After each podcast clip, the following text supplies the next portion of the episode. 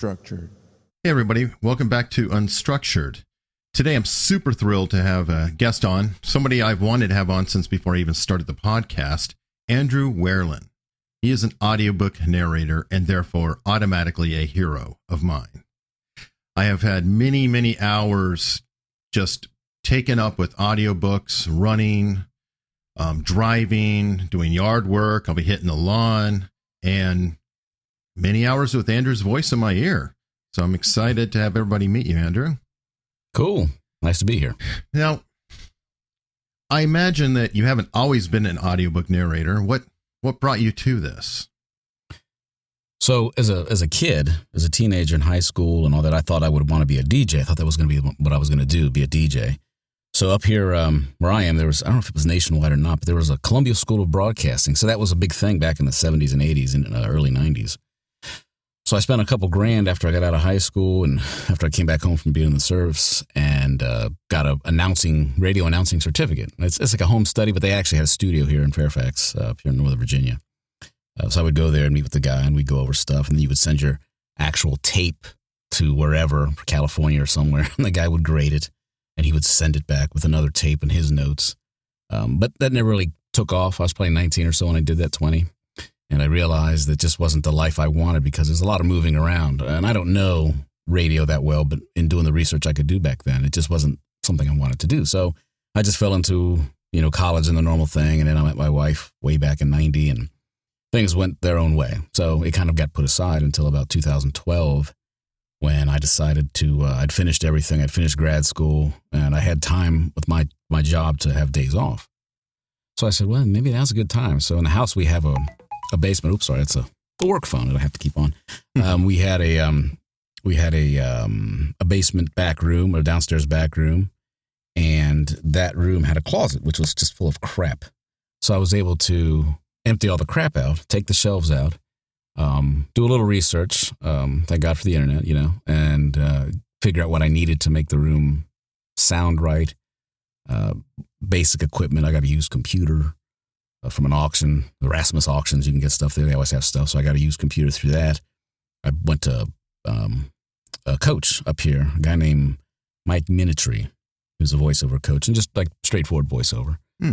And he told me what I needed, the basics. So I went to a Guitar Center, which we have a few of them up here, and I bought a two hundred dollar uh, AK, I think AKG Perception 220 mic and a $150 uh, M box, excuse me, audio interface. And did a little research, bought a Sony Soundforge, was like 80 bucks, you know, and, uh, you know, the basics and got everything set up the best I could back then.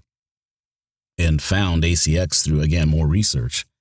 So I said, you know what, this sounds kind of cool. I like reading. I read to the kids and all the different voices and stuff like that, which is really kind of a great training ground. And I found uh, what they had back there, and ACX had just started back then. Uh, before that, you kind of pretty much had to know people or publishing houses, and um, and of course it helps these days, obviously. But back then, if before ACX, if you didn't have that in, you kind of didn't have an in unless you knew somebody. Now, what is ACX? I know what it is, So- but for the audience. Sure, yeah. So Amazon, which you know owns most of the world at this point, has uh, Audible. Uh, they own Audible, and if you didn't know, that's who owns Audible. Because if you go, if you got credits on Audible and you have Amazon, Amazon Prime, you go to Amazon to buy something, and you'll notice if you look at audiobooks, your credits that you have on Audible are also on on, on Amazon. So you could be either one. And uh, I, I found ACX and found out it was part of the you know Amazon empire, and it stands for Audiobook Creation Exchange. And in that, you it's a, it's a marketplace for people who have books, who want to hook up with people like me who read the books, who narrate them. And back in 12, it had just been around for, I think, I want to say six, seven months. It was barely, it wasn't even a year old when I found it in the, in the Hmm. early, early winter of 2012 was when I started doing all this. So I found that and um, I was like, oh, this is, this is kind of cool. So looking at it, set up an account and threw out a bunch of, not a bunch, a few auditions and got my first book. I don't remember how many auditions in I had put, but uh, there's a woman named Jacqueline Druga, and she's fairly prolific. She writes mostly post-apocalyptic type stuff, type stuff, which is you know my vein, I guess. And uh, she gave me this book called "Then Came War," and that was the first book I got, and it came out in June of 2012. So that was my first So here we are, April of 2018. So in less than six years, I've got 103 titles out there. Wow. Uh, almost all, not all in my own name. I have a pseudonym I use for other, a certain other genre of books, but I like to try and keep that as a different brand. And I don't even tell anybody about it. It's like a secret. My wife knows, obviously, and a couple of close friends, but it's a whole, it's a whole other genre because it sells well. Um, Sure. uh, romance, what it is. But I use, I, I use a different name and I don't, I don't uh, advertise it too much. And I, I rarely mention it as me um, anywhere else. So that's basically the story. And over time, of course, as I started to get more books and, and sales, uh, you know, for me were, you know, I'm, I think I'm blessed with the sales. I'm not a superstar by any stretch, but I think I've done well. Um, and I was able to get, you know, nicer equipment, better microphones, fix up my room. So pretty much if I quit doing this today, you know, I'd be in the black. I Wow. wouldn't be, I wouldn't, yeah, I wouldn't be in any debt. I, uh, the audiobooks have, have paid for trips, you know, helped pay for car payments, the down payments on a car. I mean, I, I, it's, it's been, I've been pretty lucky. So another nine years of the grind, and then hopefully I can just do this full time. Oh, very cool. Very cool. Yeah. Yeah. So the bigger your um, back catalog accumulates, I imagine the more you get in the end. Correct? You still get earlier sales. Yeah. I still get them unless there's a, a change and we're still not the seven year point. Usually it's a seven year agreement. So uh, when I get to that point, we'll see what happens. But I think nothing happens unless you, the author, the rights holder, chooses to make something different happen or, or end it, I guess. But if you do nothing, I guess nothing happens. You still get the royalty, split. So if whatever the books sell for, Hmm. you get, we get half, and then I get half of that half, uh, or or there or thereabouts. It's it's a little different. Um, so it, yeah, it can add up. If you get big sales, then yeah, it can add up uh, over time pretty quick. I I've- I don't know all the sales numbers I have because some of the books are paid for, for finished hour books, which means I get books eight hours, a couple hundred bucks an hour. I mean, I get sixteen hundred bucks, um, and those are nice to get because that's a guaranteed payment. And I have a few like that, um, but the vast majority of my books are royalty share, which is fine with me because again, I don't, I don't, I, I have a pretty good job. It pays well. My wife get, has a pretty good job. We we do fine. So anything I get is like extra. So I do the I do the royalty shares generally now only for people with whom I've been working with. I don't take Ah. any Okay. new ones. Pretty much, it'd have to be a really promising looking book because it is nice to get those residuals. It's it's it's you know it's a few hundred dollars a month, sometimes more, um, and it's nice, but it's a lot of work. And if you don't uh, get paid and it doesn't sell well, then you've you've spent eight hours putting together a or longer. It's about two to three hours per finished hour. So you could spend 24 hours putting together an eight hour book Okay. that yeah, sells, you know, 25 copies. So you might net, you know, if you're lucky, 50, 100 bucks out of all that effort, and it's not worth it. Whereas you get the finished hour book, it doesn't matter what it sells. If it doesn't sell two copies, you still got paid a 150, 200, 225 dollars an hour in the end. Um, and you don't get any cut of the sales, but who cares because you've probably made out. So your um your average is about three hours in per um recorded hour. Two to three, two to three.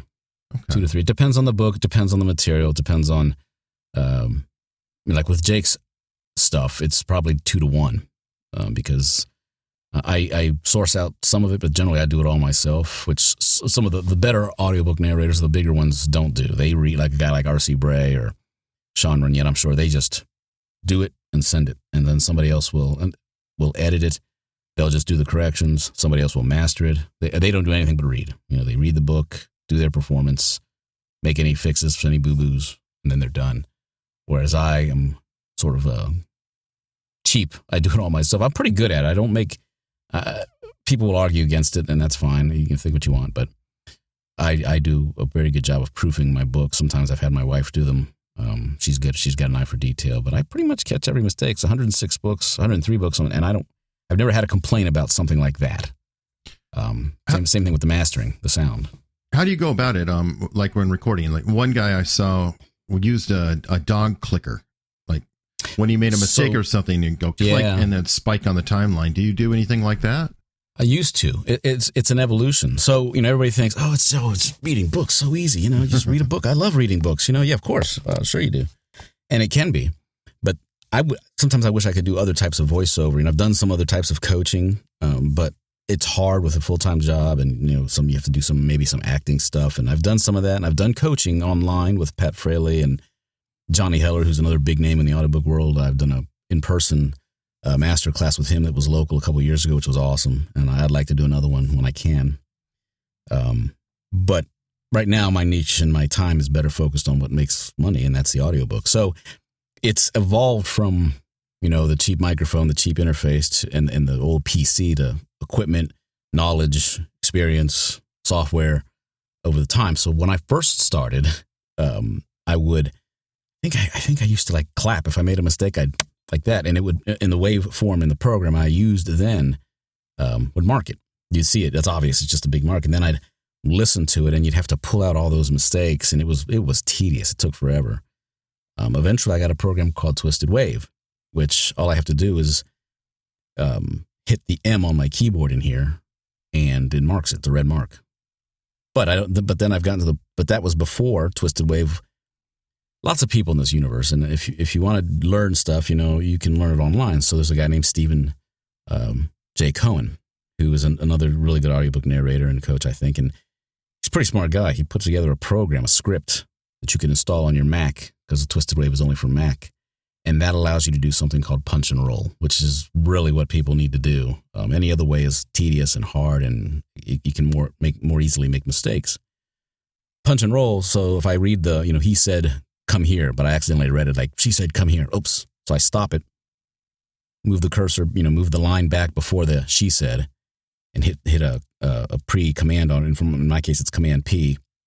It rolls back ten seconds or less and starts before the error. So I'm listening to what I read, and then the error, then it starts recording, and then I take it off. He said that you know come here.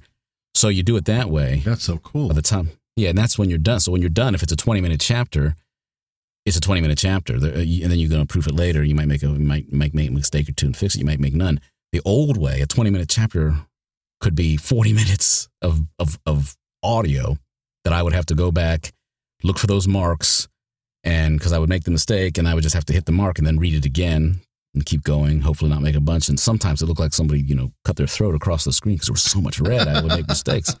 Yeah, it's tedious. It's tedious. I mean, it is. It's a lot of work. People don't realize how much work it is. Oh, I just Um, I challenge anyone who doesn't think it's a lot of work.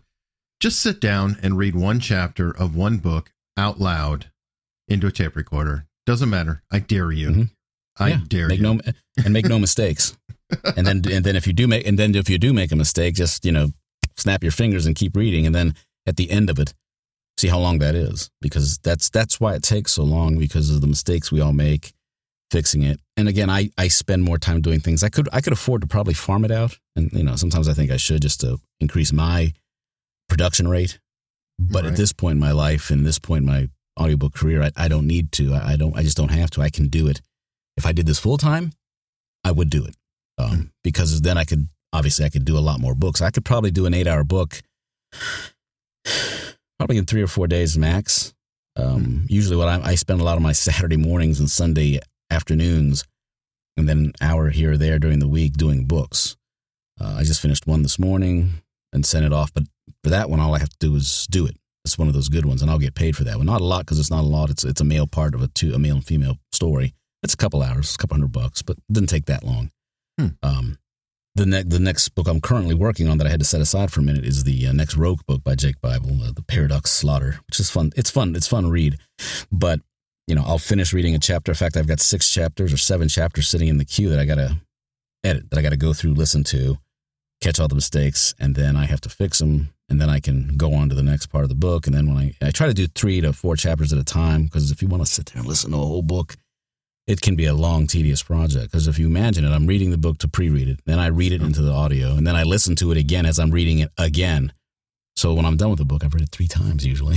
Okay, I was At wondering least. if you um read the entire book before you did anything. I used to not, um, and I still don't sometimes, which is a bad thing. I really should read the book. Um, again, if it's a new book, new author, then I will.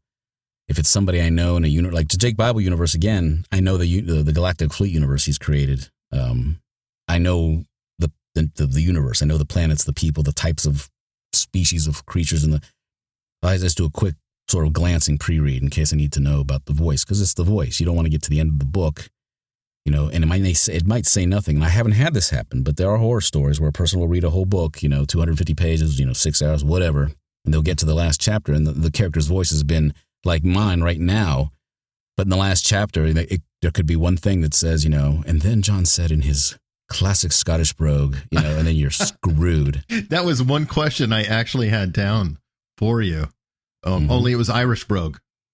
yeah, Irish, Scottish, uh, I, whatever it is, or no, or, or, the Russian Western, or yeah, whatever. And people have done that; they've made that mistake, and oh, so I make God. sure to go through the book, any book, still to make sure there's not something ahead of time that's if it's a new character um, that's not there that I've missed. You know, Zandri has a lot of Russians in his books, um, and all kinds of different foreign, you know, foreign, um, foreign nationalities. So I, I, definitely have to go through his to make sure there's not one that will catch me like that, my pants down, like oh Jesus, and that's a lot of time wasted. So and as they say, time is money. So yeah, I've wasted my time. And it's nothing more frustrating. Do you study accents or go to a voice coach for any of that? No. Um, you know, kind of, I've kind of like blindly stumbled my way through this, and I guess I've done well. And I've always been this. I've always been kind of good with that stuff since I was a kid, with accents and silly voices and stuff like that. I have gone online though. To, uh, YouTube is an f- amazing resource uh, to to find out not just the technical side of this, but the you know the the, the acting side of it, like for accents and for pronunciations. There's a site called Forvo that does pronunciations. I mean, you can find pronunciations in a lot of spot, uh, a lot of spots. But if you want to do accents, there's a ton of. You just type into YouTube, you know, whatever accent you're looking for, and you'll find it. Um, and it's it's amazing. Um, so yeah, you can study it and study it. Fortunately, most books I've only done one series, two series, one series that had British characters. They're, they're just generic British. I'm not trying to get you know it's a Welsh accent or something like that. I just did the, the, the, you know just the the generic British character who talks like you all expect them to talk and nothing, you know, just change pitch for different people, obviously. But um, one book had a fairly prominent Scottish guy, a black Scot, with a, a, black guy, big black guy with Scottish accent. So I had to figure out how to do that one, and that was that was a hard one. Um, but too not too often are they um, difficult. Fortunately, when you're doing your character, oh, good. Um, when you're doing your characterizations, do you um kind of do a light touch where you're just uh, softly implying attitude, or do you get full into it? Depends. Uh, it depends. I, I, I try. To, I tend to get fully into the, the, the character. I mean, I I'm not a method guy or whatever. I don't. You know, I've never stu- my, degrees, my degrees. My degrees are in English and in public administration, so I don't have like an acting degree. Um, but yeah, I just go with what I feel. You know, I go with my gut on these guys. Um, I'm going to this year take a coaching course with a guy named um, I think James Foster's his name, and he has a thing called fostering characters, which is, um, as I understand, it's really good for bringing out your characters for for studying. It's a study because my work phone again. It's never off. Uh, so you have to. Uh, you, it depends. Everybody's different. I I just kind of get into them uh, depending on the type of book it is, type of person, what their what their job is. You know what it's all that goes into how I do them. Um, you know, slight differences in some, like the Vincent Zandri books. So there are a lot of them are private. You know, Vince Moonlight and um, what's the other guy? Steve Jobs, who's not a detective, but he's uh, that's a new book I just got today from Zandri. The next, uh, the next Steve Jobs book, which people seem to like. He's a work. He works for the insurance company or something in New York. Everything's around Buffalo and Albany. Albany. So he's one that's not a detective, but a lot of them are from up from up there. And there's there's there's three detectives. There's um they're not detectives too. Vince Moonlight and um, damn it, I can't remember the guy's name off the top of my head, but they're but they're all from Albany. Everybody's from Albany. so, you know, I looked and there's not really a great Albany accent that I'm going to try and pull off. So I just keep them generic. I kind of change their attitude or the swagger in their voice or maybe the pitch, you know, stuff like that. Um, but yeah, depends on the book. Do you get much direction from the author? No, and I won't take any. If that's the kind of author they want to be, then I'm out because there's a um, a woman named Karen Commons has a wonderful website uh, that has links to a ton of FAQs, answered FAQs about audiobooks. Um, and in that, she has some of that about there. Slight directions, one thing. I, I, don't have a problem with that. Um, but when you get, once you give the book to the to the uh, narrator, you know it's now our book because it's now my turn. You're not an you're not an actor. You're not a voice actor. You're a writer. You wrote it. Now it's my turn to interpret it. And if in that when you do the through ACX because I've only done a couple outside ACX. They're like through publishers or through audio company. One was from B Audio, and uh, actually it was B Audio. But they have some direction. That's fine. But excuse me, in the first 15 minutes you turn in when you do the book, you get a first 15. Okay. excuse me, sorry. And that's when the person can say, "I'm not sure I like it that red though," and then okay, you Okay. get that's then I can I'll, I'll I'll readjust it. But going back to Karen Commons, she has a site, and on that site there's a link to a video by Colin Firth, uh, who's done like he was in the Bridget Jones movies, and he's you know a very good actor, and he talks about that process that this is now ours, it's mine to interpret your words and you have to let me go. But you, you have, I've heard horror stories where, you know, the author would try to microman. I'm like, I'm not going to do that. So I'll, you know, I'll, we'll kill the contract. And it's never happened to me. There was one author I work with who I won't name. Nice guy. His books are, you know, they, they, they've sold okay. Um, but he was, he was a little bit like that. Oh, this is, this is the scene. He has to be like this, you know, this is, he's excited. You know, I'm like, okay, I, I, I get it. You know, he didn't do it too much, just enough that it kind of annoyed me, um, but not too much. Uh, but yeah, that's that's not something a rights holder should do. They have they can give you some general thoughts, but I'm not gonna. They're not there to direct. I'm I'm not even with you. I'm not there. You know, they're not going to sit in on me as I read the book. And I'm not about to do an hour of audio and then submit it every day or two so they can review it and decide if they like it or not. No, once you've given me the book, it's mine, and I'm going to do it the best I can in a way that I think works so far for me that's worked. I haven't had any issues, and when we get it, we get to a bridge one day that we might cross where that happens, and I'll see how I react. But I will. I don't think I would do it. I would just probably back out. Well, that first 15 you were talking about sounds like there they could say, that's not quite the voice I had in my head. Or, or they whatever. could, yeah, And- they could.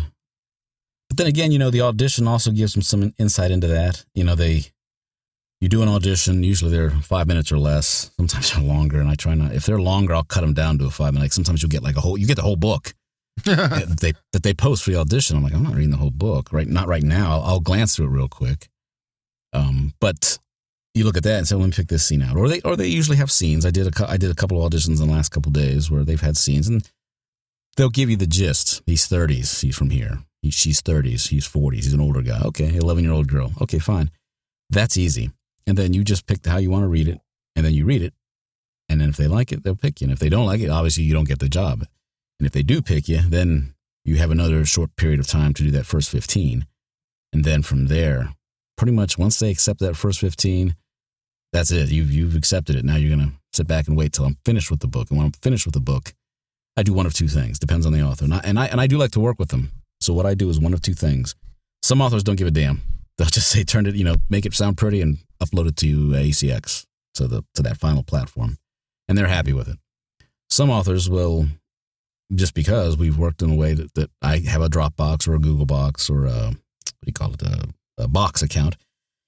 I'll create a file of the book, share it with them, and then when I'm done with the book before I've mastered it, I upload it to them, and I let them listen. And it accomplishes two things. Number one, they just get to see what they're getting, and number two, sometimes they they proof it again for me. It's like a, Ah. a free way of getting the book proofed because I've already proofed it once they got it. I've already proofed it and made my corrections. And every now and then they might catch something. So I'm like, oh, so it's kind of a, a free way for me to, to get them to. Because if especially if it's a royalty share and I'm not getting anything unless the book sells, you know, I'm like, I don't have a problem with that. Here, you you're you're having me do your book for nothing. Right. Uh, so the least you could do is maybe proof it on the on the on the backside a second time. They don't necessarily know it's a second time. Maybe they do, but um, yeah, it seems to work. And I've done that with more than a few authors. Um, well, it helps works. everyone. Yeah, I mean, it gives them an idea what they're getting, and it it doesn't. It sounds. And I always tell them it doesn't sound good like it's going to sound when I master it. You know, so when it's when it's all said and done, it's going to sound even better. Uh, so yeah, you you get if you like it as it sounds, you're going to love it when it's done when I'm done. What do you recommend that um, authors provide for a narrator to get the best possible audition? A scene with a bunch of characters or an emotional thing? What would be appropriate? Yeah, probably depending on the type of book. You know, maybe a characters, an action. Like if you if you have a sci-fi or something like that, then you probably I think an action scene is good, or a small action scene, a couple minutes worth, and then a small character scene where there's some dialogue. Um, it's good to have a little bit of both, and there's nothing wrong with doing two or three scenes. A book I auditioned for the other day had one, two, I think it had one had two scenes, but the one I did before that had like five different scenes, but they were appropriate length. They were all short. So the whole audition in the end came out to like six or seven minutes. That's fine. Um, and it's it gives that guy a, a, a whole range to okay, this is sort of the omniscient narrator part, you know, and then this is some dialogue between these couple main characters, and then these couple main characters, and then this kind of scene with these main. Ca- so that's that's good. Um, but if it's just like a regular book, a regular fiction book, which to be honest, I'm not a fan of. I prefer some sci-fi or post-apocalyptic. Hmm. Um, then uh, yeah, or I actually I like the mysteries and thrillers too. I mean, just like a regular fiction where you know the girl wakes up one day and thinks about her dead parents and wanders through life. I don't I, that that ain't me, or, or, or the guy, the guy. Um, it's for me. I need I I like some action. Uh, usually the post-apocalyptic books have that. Apocalyptic books have that. Uh, mysteries and thrillers generally have that, and of course, sci-fi usually has that. Um, so you're a fan of it. Oh yeah, and the alter ego that does romances I'm not a fan of romances. Um, what I'm a fan of is the money that the romances bring in, and, and romances do well. And there's all kind of weird romances out there. I mean, people, some I and I would pretty much do any. It's a you know it's a pseudonym, so I don't care. But like this this, shi- this shifter this shifter romance, uh, you know, it's amazing how much of that is out there and how popular it is. And I'm not talking about like Twilight with vampires. We're, we're talking about guys who turn into dragons or big cats or stuff like that. People, women, I guess mostly, but they're they really it's a big genre and it sells fairly decently. It's amazing how popular it is. Um, but romance, generally speaking, sells well. Um, Does it ever feel awkward right reading it, the scenes? Nah, it doesn't bother me. I, I, I can see where it would. I mean, uh, the one I just did today, that I finished today, I work with a with a woman who's uh, an expat, and she comes to me every now and then. Some of the authors like me and they like my voice, so they for that. And um, this one in particular had a most most of these romances have one or two really graphic sort of scenes because there's a difference. There's romance and then there's the erotica sexuality type.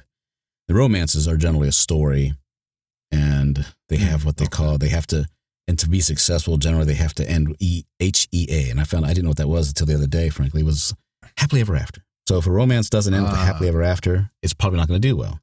Because who the hell wants this couple mm. going through all kind of love and and and and, and, and trouble, and in the end, you know, they still don't get together. Who cares? Um, so they they have to kind of have a happily ever after.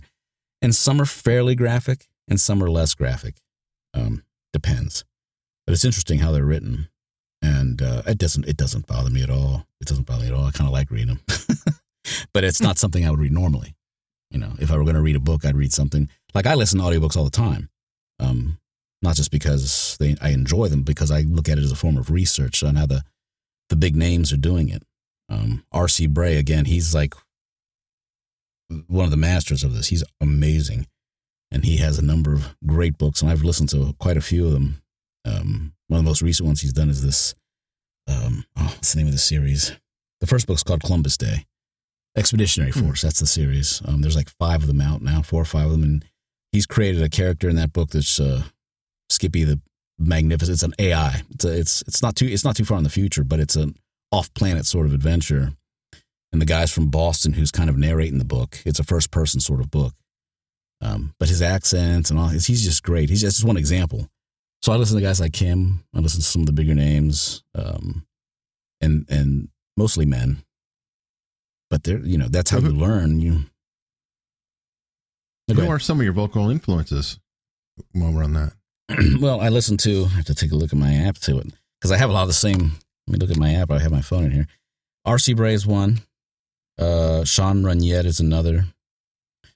Uh, let's see here. Kevin Pierce is another big one I listen to a lot.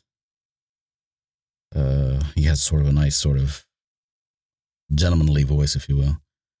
Uh, crap, I don't have my other. I have two Scott different Brick? Audible counts.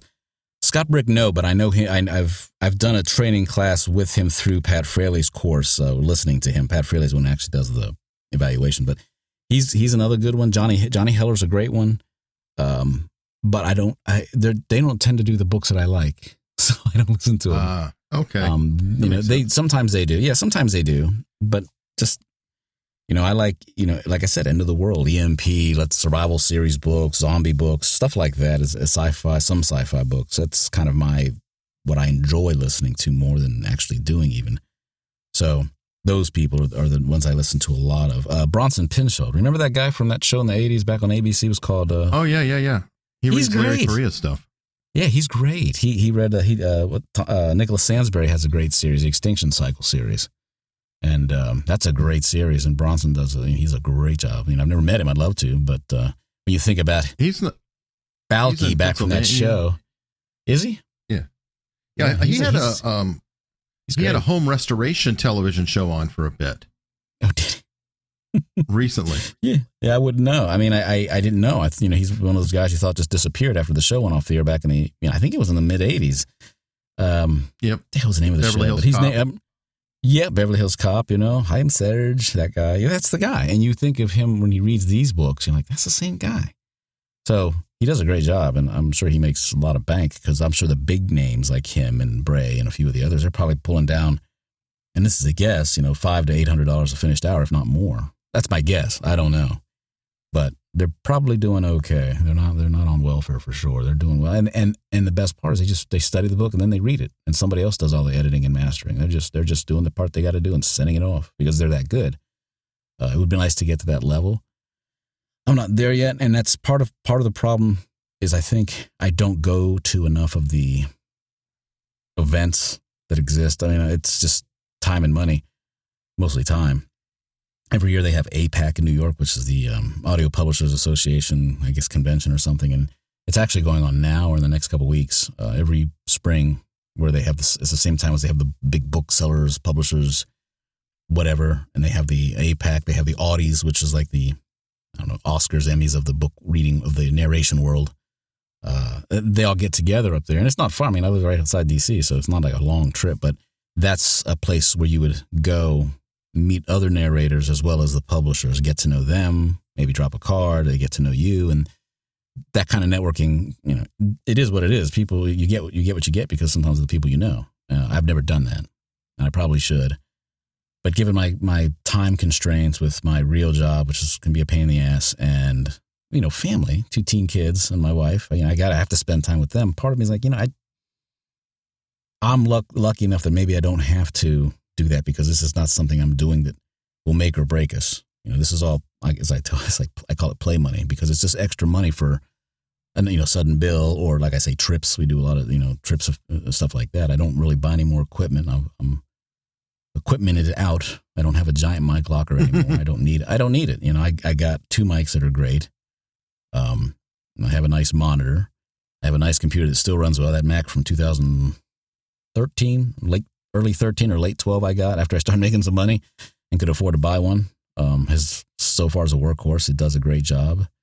Um, the audio interface I have is an, it's an Apollo um, Twin, the uh, the Apollo Twin, the Solo, and a wonderful one of the best you can get. Um, people, a lot of people for for people like me in a, in a small environment, it's perfect. It's great. Does a great job.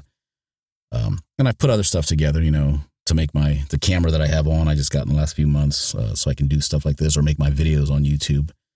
Um, I have a cordless mic in here, a cordless um, keyboard. I have a trackpad. I have an iPad Pro that I read from. Uh, what else? Ah, that was the question. Yes. Yeah. Yeah. No, I read from the iPad Pro. You can't use paper. I did have a regular iPad, but again, the perk of getting of making money is you can afford to upgrade to some better stuff that makes the job easier. And then the easier it gets for you, the more you can do. And know, it's a cycle, like with anything, you know. But the iPad Pro. Do you use a great, nice teleprompting program or? No, I use something called Notability, and people, some people use iAnnotate. I think is another popular one. Notability is simply a PDF reader.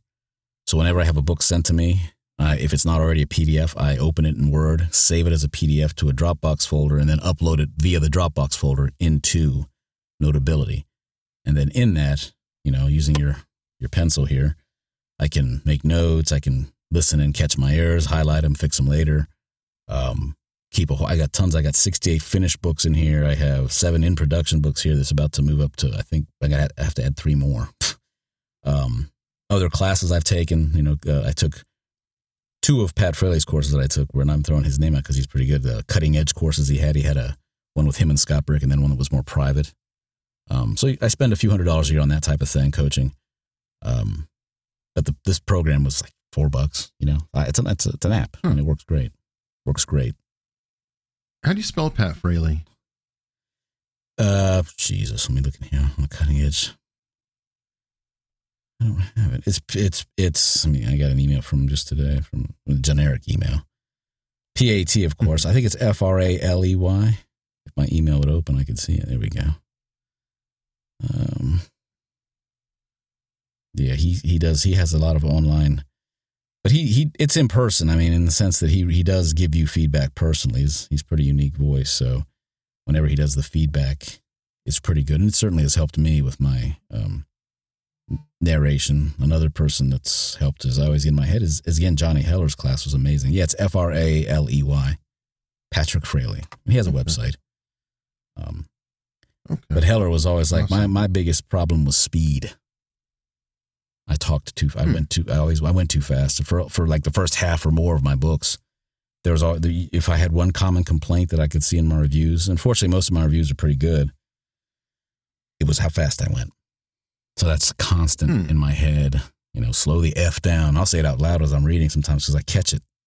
I catch it when I do it Uh, constantly. You know, I'll, read something and part of it's just as you get into it. You know, you get into the book, and then it sure, just kind of sure. Carries carries you away. You got to maintain a nice.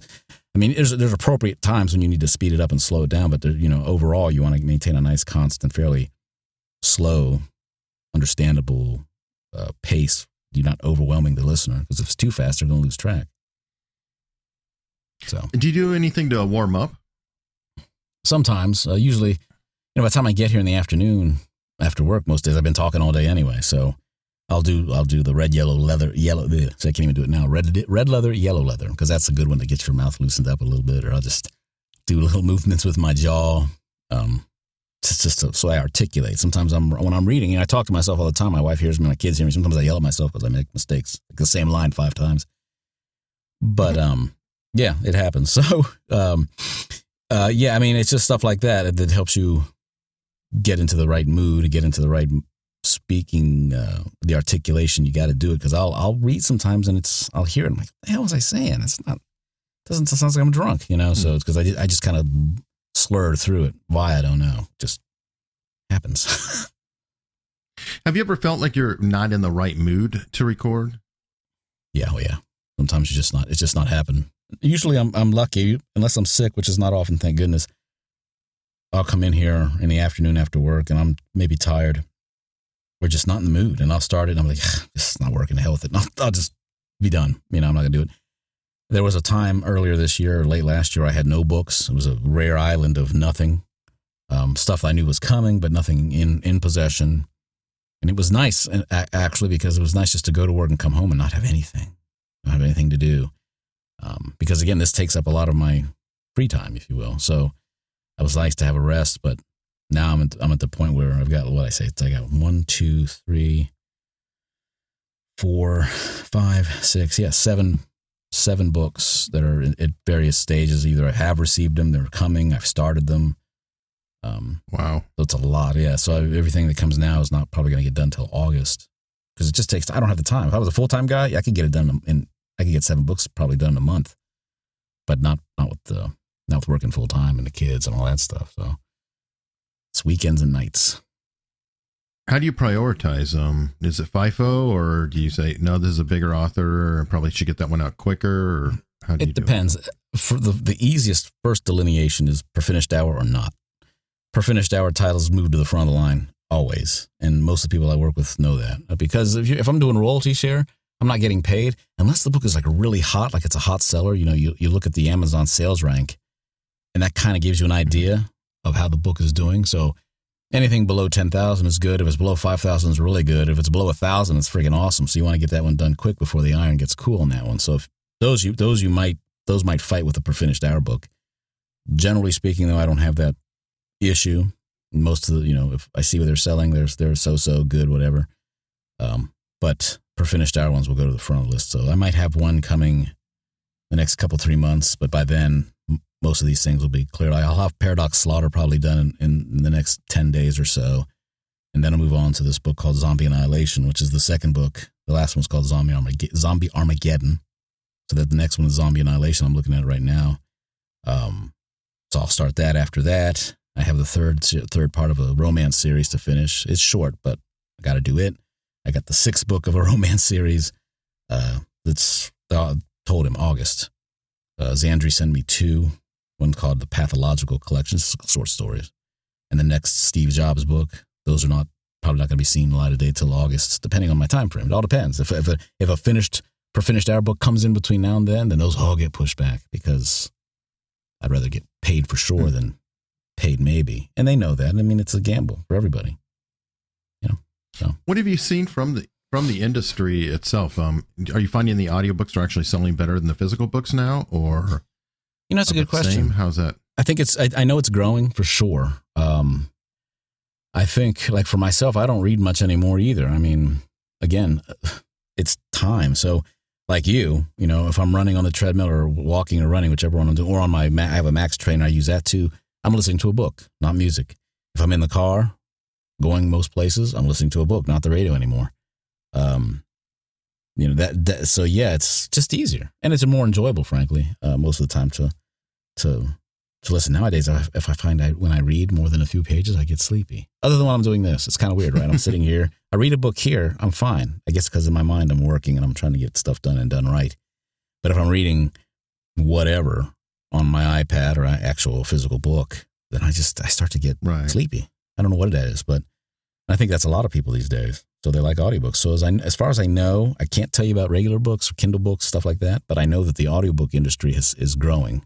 Um, I don't have percentages, but I'm a member of the Audio Publishers Association, so they have um, they put out data every year. Um, the last what I saw was more growth, more growth. That's a good thing. Thanks to iPhones. Well, um, I, I found this to be my case. Um, I actually retain more information when I listen to a book than when I physically read it. Have you ever seen mm-hmm. any studies on that, or? No, I haven't actually. It's yeah, I don't know. You know, it's it's hard to say. I mean, the last series I ever actually read, other than for audiobooks, was probably, was probably Harry Potter series back in the back, you know, whenever it came out last in 2005 or six. But uh, that's a good question. I don't know, I, and I'm sure there's somebody who looks at the studies of it. I've only done a few nonfiction book. Actually, I've only done one nonfiction book, and it was about blockchain technology. Um, and it was very short. I just kind of did it for, as I say, shits and giggles, just for fun. I wanted to see if I could get a nonfiction book, and the guy liked it, and so I did it. It was short, but um, and it was royalty share. But yeah, I don't know. I, I, don't know. I don't know if people retain. I guess every, everybody's different. You know, some people learn more with doing, and other people learn more with reading. I'm sure it's the same with retention. Some people read it and they retain it, and others don't unless they hear it. But I don't know. Good one. Which books do you wish you could narrate? I mean, is there any particular one out there that you would just love? Hmm. Yeah, that's a good question. I I don't know. I haven't really thought. I'm so busy trying to get the books that I'm trying to get. I haven't really thought about a book. I mean, I know a book like, say, like a Harry Potter book. That would be so hard. You know, I think Jim Dale, the guy who, who actually read those, is, came up with so many voices, and I'm sure it just took so much effort. And you know, there's like a line where you know, hey, I'd love to do this book. It's only like three characters, and there's a line where you're like, I don't want to do that book. It's got like 85 characters in it, and to keep track of them all pain in the ass, you know, especially if they've got distinct, like Harry Potter. You can imagine those voices were probably very distinct, and I'm sure he did. Um, you know, I can't think of a series off the, or a book off the top of my head that I really would, you know, would die. You know, I got to get that one. That'd be awesome. Um, yeah, it's hard to say. No, I don't actually have one. yeah. Okay, interesting. How, has there ever been a time that you just hate the book that you're narrating? No, not hate. Um, I'm trying to think of. There's been a. I guess there've been a couple that I'm like, this is this ain't so great. Um, but you know, I'll do it the best I can though. I don't know. I don't think that you can tell the difference. But no, I don't think I've ever read one where I'm like, ugh, God, this is horrifying. Usually you can tell. You know, if you do the audition, and again, I don't. I don't tend to do books that I don't want to. You know, I don't like. If I don't, I won't audition for a book I don't like. And I've only been asked by a couple co- companies mm, okay. uh, to to do them, and they seemed okay. But um, no, I've never had one where I'm like, oh my god, this is horrible. I just no. I mean, I've had ones that obviously are like, mm, this is okay, and I've had ones like this is awesome. But uh, no, I've never really hated one. I can't use the word hate with any of them. Not yet. That's good. And I, I guess you read ahead of time. You say, no, nah, this this just isn't going to do it for me. Well, for auditions, yeah. I mean, the two I auditioned for, one was uh, uh, you know, like a thriller type, which is uh, which are which are good, and the other was sort of a magical sort of type, which I haven't done a lot of, and I I would like to do more. Another uh, again, all the genres. Another big genre out there that sells well is this lit RPG. You ever heard of that one? It's kind of new, isn't it? Or, yeah, or it's not, not, It's fairly new, but uh, there's a guy named I think his name is Jeff Hays. He does it. He's a he does a ton of those. He he's really good at them, I guess. He does a thing called Sound Booth Theater, um, and where he'll do it, you know, even with a person or just by himself, he'll do the books. But he's a really big name in that one. But he really is good at it. But it's it's just games. It's like these. It's like these games, like the kids play Fortnite or whatever. Somehow they're the fiction is they become part of the game. So it's you know lit real real real person gaming. I think is what the RPG stands for. Real person gaming, and they're in the game, and there's points, and you read the different skills, like Dungeons and Dragons sort of stuff. But yeah, it I I haven't done one. I wouldn't mind doing one but that's a big that's a big genre in the sci-fi sort of. I guess it's sort of sci-fi. Actually, it's lit RPG. It's not even sci-fi. It's its own. I think it's legitimately hmm. its own genre. Uh, but yeah, yeah, it's that's an interesting. Uh, I'd like to try to do one of those. Be nice. Let's go. What um what's one of the um or what is the most common non-book thought that comes into your head while you're reading, other than slow down? My uh, non. I mean, it's either it's either if almost often there's somebody home. So for my, my, my thoughts are always occupied in the back of my mind. One, who the hell's going to flush the toilet or thump around on the steps? And two, is my stomach going to growl? It's time. There's a certain time of day where I can record and everything is good. There's other times of the day it's just not going to happen because my mic's, you know, the mic I'm talking to you on now is a uh, Sennheiser MKH 416. And I've recorded a few books on it, but I think it's more of a sort of a broadcast, straight, you know, this Friday coming to theaters near you. It's one of those types of mics. The microphone mm-hmm. I use to record most of my books over the last couple years since I got it is this um, Neumann TLM49, which is a wonderful mic. Um, but it picks up. They both they both pick up everything. So you know the the, the Sennheiser is 10, 10 12, uh, easily a foot and a half from the thing. If I tap, you can hear that in my stomach, and that's way it's mm. a foot and a half away. I mean, they're very sensitive. So if my stomach makes any noise, they're condensers. Then, yeah, yeah, yeah. The the Sennheiser I just got last uh, fall to complete my quote mic lock. It's more like a mic box. It's two mics. Um, I've had several mics over time, um, and I think the ones I have now are the ones I'll have forever as long as they work. And if they die, they're expensive, but worth every penny. The forty nine is more than paid for itself. Um, uh, with the books I've done because most of the books I've done since I've gotten bigger bigger contracts, if you will, and better sales have been with that mic. Uh, the hmm. forty the, the, the MKH four sixteen is is a nice mic. I just wanted one because they're great. Um, because it's like I said, is what I'm talking to you on now. There's no there's nothing on here. There's no mastering. There's no filter. There's it's just me and the mic. So it's a raw sound. And I think, and I'm listening to, you know, just like you with headphones on now, and you see me with my headphones on. Um, right. I think I sound good on this microphone. So it's a good mic. I'm just not 100% sure it's great for audiobooks, at least for me. I think the 49 hits that bill. But I've gone through, you know, a few mics. I, started out with that perception I talked about. Then I got a, how was it? A CAD E100 Equitek. E, it's an E100S, they're, which is a loved mic, but. They're the quiet ones, aren't they? The CADs. Oh, they're real quiet. Yeah, yeah, yeah. It was. Really, it sounded nice, but the one I had started having an issue. It, it was sort of staticky or something, so I had to send it back, and I used the other mic in the in the short term, and, and then I ended up buying the. Uh, but I got it. I mean, I got it, and I ended up selling it on uh, eBay, I think, and then I got a Lewitt LCT. I want to say 640, and that mic had a bunch of different settings. You could do uh, the the cardioid sort of style, or a figure eight, or an omni it, it, was a neat sort of mic. You could set mm-hmm. noise floors on, and it was it wasn't a bad mic. I recorded a number of books on that one, but after time, you know, you start to get that lust for electronic. You know, you know, guys love electronics, so you're like, mm, what kind of mic can I get next? What would be a good one? So I did some research and looking around and trying to say, okay, I'm going to spend my money on one good mic. What's it going to be? And it went from the TLM 102, TLM 103 to the TLM 49. And what sold me on the 49 was that Johnny Heller workshop, the studio that we went at. It's called Bias Studios, and it's in Springfield here um, as we're doing our thing, it was probably about 20 people in the, in the, in the workshop. they had these TLM 49s, and I'm, I'm listening to it as I'm reading. I'm like, God damn, I sound good on this. This is a good mic. And so, so I started looking and researching, and you know, convinced my wife to let Daddy buy a new toy. So, but it works. It does Ah. its job. It's Isn't it's paid for itself. Aren't, isn't it all relative to you as well? Like Mhm.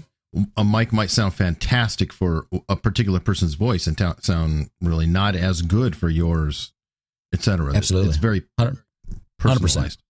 a lot of it's the room too. I mean, I think I've done, and this room has been redone because I had a again, my saga is on the YouTube channel. I had a, a water leak that just I came in here one day. Fortunately, I was at the end of the book, so I only had to record like a chapter or two. I walked in the room and it was like, "What the hell's that? It smells musty. What is that?" And I re- and I looked on the floor, the floorboard, and there was a little. There's a as you as you people can't see, but you're looking at me now. Opposite me on the other side behind the monitor there is a wall, and that wall faces the outer of the house, and, and there's a faucet for the outside outside faucet. And there was a slow drip leak. Yeah, slow drip leak that I kind of ignored, thought I had set this the faucet just right. I hadn't. And it I guess it accelerated and it just the whole I had to I had basically take the whole thing apart. So fortunately I was done with the book. I didn't have a ton of books. So I lost a whole week because I had to rip the wall out, uh, dry it off, re- fix the, the the faucet, which I did. It was an easy fix, but I had to fix it and then get the drywall, get some of the equipment I needed to do it, drywall it. But in the end, it cost me about two hundred and fifty dollars to do it, and I did it myself. And then and then I uh, and that includes, I think, the new um, what do you call it, the uh, Auralex type padding that I put up. Uh, I don't know if it sounds any better or different than the last time, but uh, that was that was a pain in the ass. But it goes back to your room. My room is pretty good, but if the kids walk up and down the stairs or you flush a toilet or something like that, this will pick it up. Um, if a big truck rolls by, eighty feet down because my driveway is eighty feet long on this Mm. road, and it's not a main road. But thank God I'm further back. But larger vehicles, motorcycles, buses, um, yeah, I got to stop or it might affect the sound a little bit. You can hear it, that rumbling, and there's nothing I can do about that. So someday, maybe, uh, Mama lets me down the road, maybe when I retire and can do this full time, or we do a renovation, one or the other, I can get a real isolated studio that's either not connected to the house or like a studio bricks type thing or a whisper room type thing where you're, you're not, you know, it's a true isolated booth, which is what I need. What would you recommend for um, somebody who really wants to try out um, becoming a narrator? What kind of rig would you recommend? You know, on, on a budget. Yeah, you know, it's hard to say. I mean, I like the Apple products in terms of the computer, but you don't need that. You can you can use a, a PC, uh, an inexpensive PC. Um, I've rigged mine up so that it's separate from there. If you have a room where you can get it all in one, you know, I have like this extra monitor that I have in front of me, and the the, the actual hardware, the stands. You, you could do that, but if you have a room that's in the right spot, you know, or just a closet, you can probably use do a closet. That would probably work. You need something to set your you know, some kind of thing to read off of. So an iPad or a Kindle or something that, that can that can do that, that you can mark up. Um, a microphone, you know, I, I- there are cheap microphones. I there's a, I think the Rode NA N1A or something that people like that one. Um, there's a guy named Mike Jolly, Jolie, Jolly up in Massachusetts, up at Cape Cod, I think. He does mics that kind of emulate the really expensive mics for like 500 bucks. Um, I got one. Hmm. Mine had an issue. I sent it back, and he was cool about it. And you know how sometimes you're like, yeah, you know what, I'm just gonna get the name brand. But I've heard nothing but good things about him generally. So that was just maybe my bad luck. I'm not putting him down at all. Um, but you could get that, or you could just get the Rode. I think it's like 120. I mean, 150, 200 bucks. There are kits out there. The Scarlett used to be two i, two i, one a or something. It's a Scarlett audio product, less than 200 bucks or about thereabouts. Uh, I think you could get something I have a rolling. Scarlett Solo. that, that's maybe that was it. Yeah, and you sound fine. So that maybe that's what it is. Um, I had a Scarlett with a PreSonus Tube Pre V or something on there that kind of amped up the sound a little bit and made it a little more rich. Um, if you have a, ma- a moderate budget, you know, if you want to roll the dice, you know, you don't need the TLM 49. That's a lot of money, but I think the Rode N1A or whatever it is would probably be a good mic. I think uh, Audio Technica has a couple of mics under $300 that are probably pretty good. And then the Apollo is awesome, but it's like five, six hundred bucks. So probably that Scarlett. Um, they have some nice setups too. The Scarlett has some group, I mean, some package deals with the microphone, the, the actual interface. You just have to have the computer and a place to record. Yeah, I, sp- I misspoke. I misspoke. My Scarlett um, Solo is the um, actual interface. The, the microphone is a Shure SM7B. Yeah, I think that's the other one. The one you're talking about now, the one you're using right now. I think that's another one of those that's uh, often talked about. You know, again, Facebook, YouTube. Facebook has groups um, where you can find all this stuff out and get opinions. There's tons of websites that provide info. Like you said, it's not necessarily the it's the mic, it's the voice, it's the voice and the mic together. It's the room. Is the room done up right? Because you could have the best mic, and you could have a three thousand dollar um, Neumann, what is it, UI eighty seven or something, U eighty seven I, and a crappy room, and it's going to sound like crap. You know, or you could have a two three hundred dollar mic in an awesome room, and you could sound just as good as a guy with a three thousand dollar mic. It all depends. But the mic can't make you perform any better. That's the other thing. If you can't do it, or you don't sound so good because you just don't sound so good, it doesn't matter what kind of equipment you have. So some kind of coaching or training. I, I did a few coaching sessions with that guy, uh, Minitree, because he was local, and they were fine. But then I got into this audio thing and got so busy with it, I dropped the coaching. I just didn't have time. Um, and then I've done a couple of coaching sessions with a woman named Mary Lynn Wisinger uh, out in LA over Skype, and was good. It was for my commercial stuff, um, and she was great, brutally honest, but not in a bad way. Just I probably need more acting lessons. That I sound good in some things, but you know, you want that you want that overall consistency. So I said, you know what, I'm going to back off this for a little bit for now and just stick to the books and maybe do more books uh, coaching with audiobooks, which is why I'll do the uh, the fostering characters course in the next few months because it's not cheap. So hmm. what do you know? Where do you spend your money? Where do you spend your money? Where do you spend your money? How much do you want to spend? Um, I would recommend if you want to do it, you maybe incorporate, you know, do an LLC. I did that when I before I got my first book. I I was sure I was going to do something. So I made an LLC here in Virginia. I set it up through the state, you know, and got my the name. I have two websites, one for me, one for the other guy. Um, the one for the other guy is a little less, uh, a little less uh, done up. It's nice, I mean, but it's not all. You know, I think there's, it's Wix. Uh, Wix is a great, um, what do you call it, a provider, I guess, host website host whatever. They do a good thing. Oh, okay. Um, so hold on one second. Yeah. Somebody was calling me and I accidentally hit the wrong button and hung up on him. hmm. um, so anyway, um, yeah. So I mean, you, how, you got to think you... of all those things, all those things: website, computer, microphone, audio interface, the space you're going to do, and then do you have a plan? Okay, and how would you say that they should um, get started? Well, you know, uh, in, start reading. training. What what what yeah. on? Okay. First, maybe a couple of books. There's books out there on how to do. You know, uh, what's really you know again brutally brutally honest books that um, talk about what you need to do. I I do not sell myself as an expert. I do not sell myself as somebody who knows a ton of stuff about this business. I know enough, um, you know, about doing it for me and you know, there are guys like there's a guy named Jeff Kafer, Jeffrey Kafer. Um, he's out. I think he, used to be in like the Northeast, but now he's out in, in L.A. He his story is, and you can find him on YouTube. His story was, I think he got laid off or something from IBM or somebody, and he started doing this, and now it's his full time career. And he's one of the people that people go to. He's a very well known, very well respected, very smart business guy. Um, he has a course or a, I mean, this course, more like a session um, to learn about the business and he's he's brutally and frank and very honest. I've never done one with him. I did buy one of his um, 20, like twenty bucks or something. It was like a, a twenty minute, thirty minute sort of audio seminar about choosing books and that kind of thing. But he's really good at the business side of this. And that's what people have to remember. If you really want to do this, there's several things you have to think about. It's one, it is a business. It's, it's you know, I, I call it a hobbiness because my wife says it's not a business, it's a hobby. I'm like, well, no, it makes money, so it's not really a hobby. So I, I combined it. It's a hobby. it's a hobby that's sort of a business.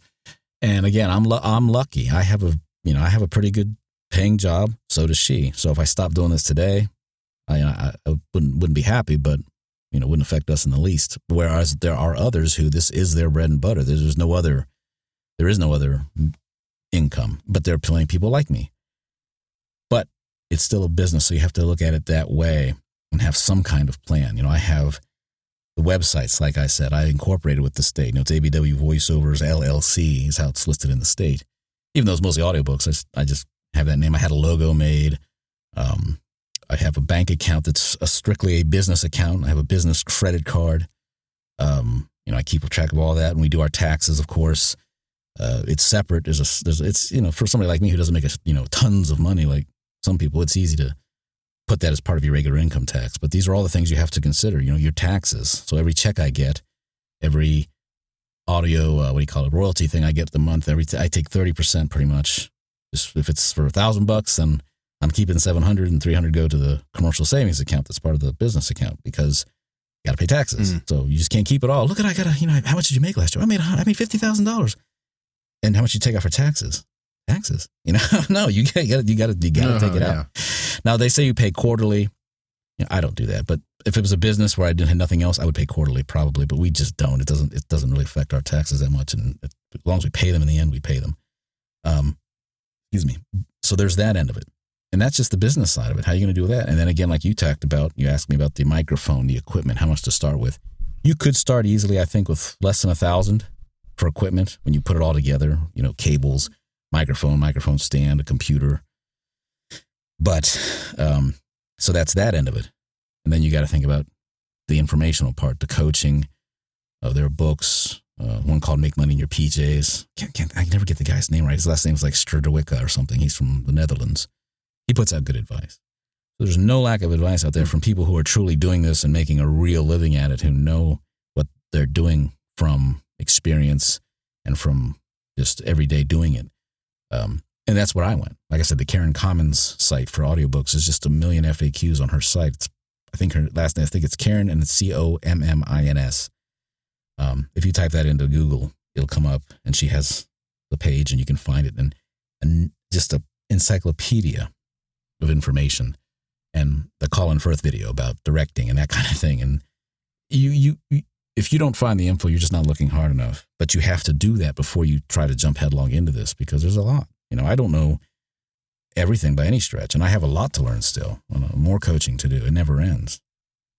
It's a lot. I- Is the industry starting to uh, get um, saturated? Like a lot of narrators out there, a lot of I. I, I I would guess, yeah, yes and no. I mean, yeah, sure. It's lots of people want to do this. Fine, let them. I don't care because uh, I'm I'm only competing with me. If if I get picked and I get picked enough that I don't care. Um, if if I had, like I said, if I had to do this full time, I would spend more time and money on more coaching and more stuff like that, and, and going to these mixers and you know, voiceover Atlanta, APAC in New York, stuff like that and I would make myself more and better known, and I would do fine because I think I have the, and I'm not boasting, uh, but I have the talent to do it and the and the and the ability.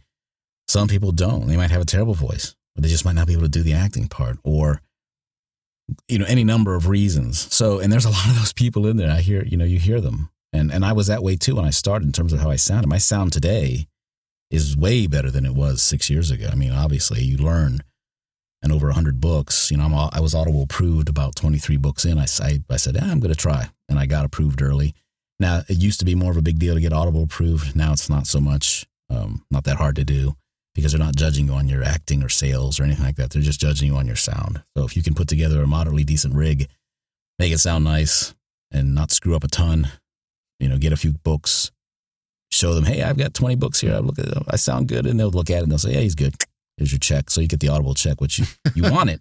You want it. You know, you want Mhm. that because without it, you're probably not going to get much uh, quality work because people, if I'm an author, I'm not going to pick somebody without the, the check. You know, I want somebody who's at least the very minimum. Okay, well, at least they're Audible certified or qualified, so they're Audible approved narrator. I, I would like that at least.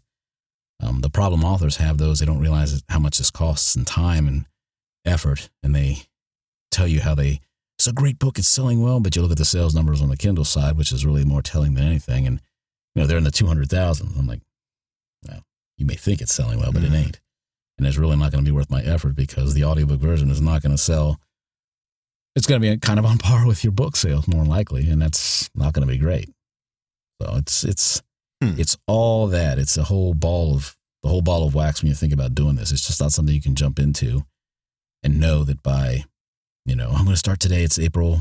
It's April, so it's May first next Tuesday or whatever. I'm going to start on May first, and by by by the end of the summer, I'm going to be in the money and selling books. No, I got lucky. First book opened the door, and then the stuff started coming, and I've done well over you know over my time. Not as well as others, but I think for me, I've done pretty good. but that's not everybody's story, you know, and and, and it's probably not going to be the majority of stories. So that's something somebody has to think about. You are not going to make a awesome living where you're going to buy a estate and a yacht and a Maserati in the first couple of years of doing this. It's going to take a long time, a lot of effort, and it can be very tedious. Well, I think you've. oh yeah, I think you've got a huge future, and I'm obviously going to be looking for every book that comes down the line. Yours is a name I go. Uh, am I going to try the book? Is it a thriller? Yeah. Who's reading it? Oh, okay. Yeah, I'll get that. Um, where can that. people find you? Well, of course, there's the abwvoiceovers.com site, um, which has a few demos, and that, that links to a lot of my social media stuff. Um, I have a YouTube channel, which is half goofy, half me. Is well, every time I have a new book, and this is probably not worth time, but I do it anyway because it's something I like to do. I put together what I call audiobook trailer. It really isn't a trailer. It's new announcement, new book, picture of the book, you know, the cover, and then where it's available, and then who Cool. wrote, who read it, and it just it's just a, it's just a sample but it's visual format. You know, you can just listen to it on, on YouTube instead of going to the other channel. And it links to the Audible sales site and to the um, Amazon sales site. I don't know how to do it with iTunes, so I don't. But um, it, it links to those sites. Um, of course, I'm on Audible. You can just type in W E H R L E N, and anything I've done should pop up over all all books. And I, I, I don't know how many. This is probably like 80 something because I think out of that 103 that are currently out there, two Wow. 220 or so are probably in that romance category. So I let people find those on their own. Ah. Um, just just because I, given what I do and people I know, I, yeah, I just it's it's sort of a see how well I can do as a as a as and I've done pretty good. I mean, the reviews there are good too. So you know, if if I was at a different position, maybe I would publicize that more, or I would have just done it under my own name.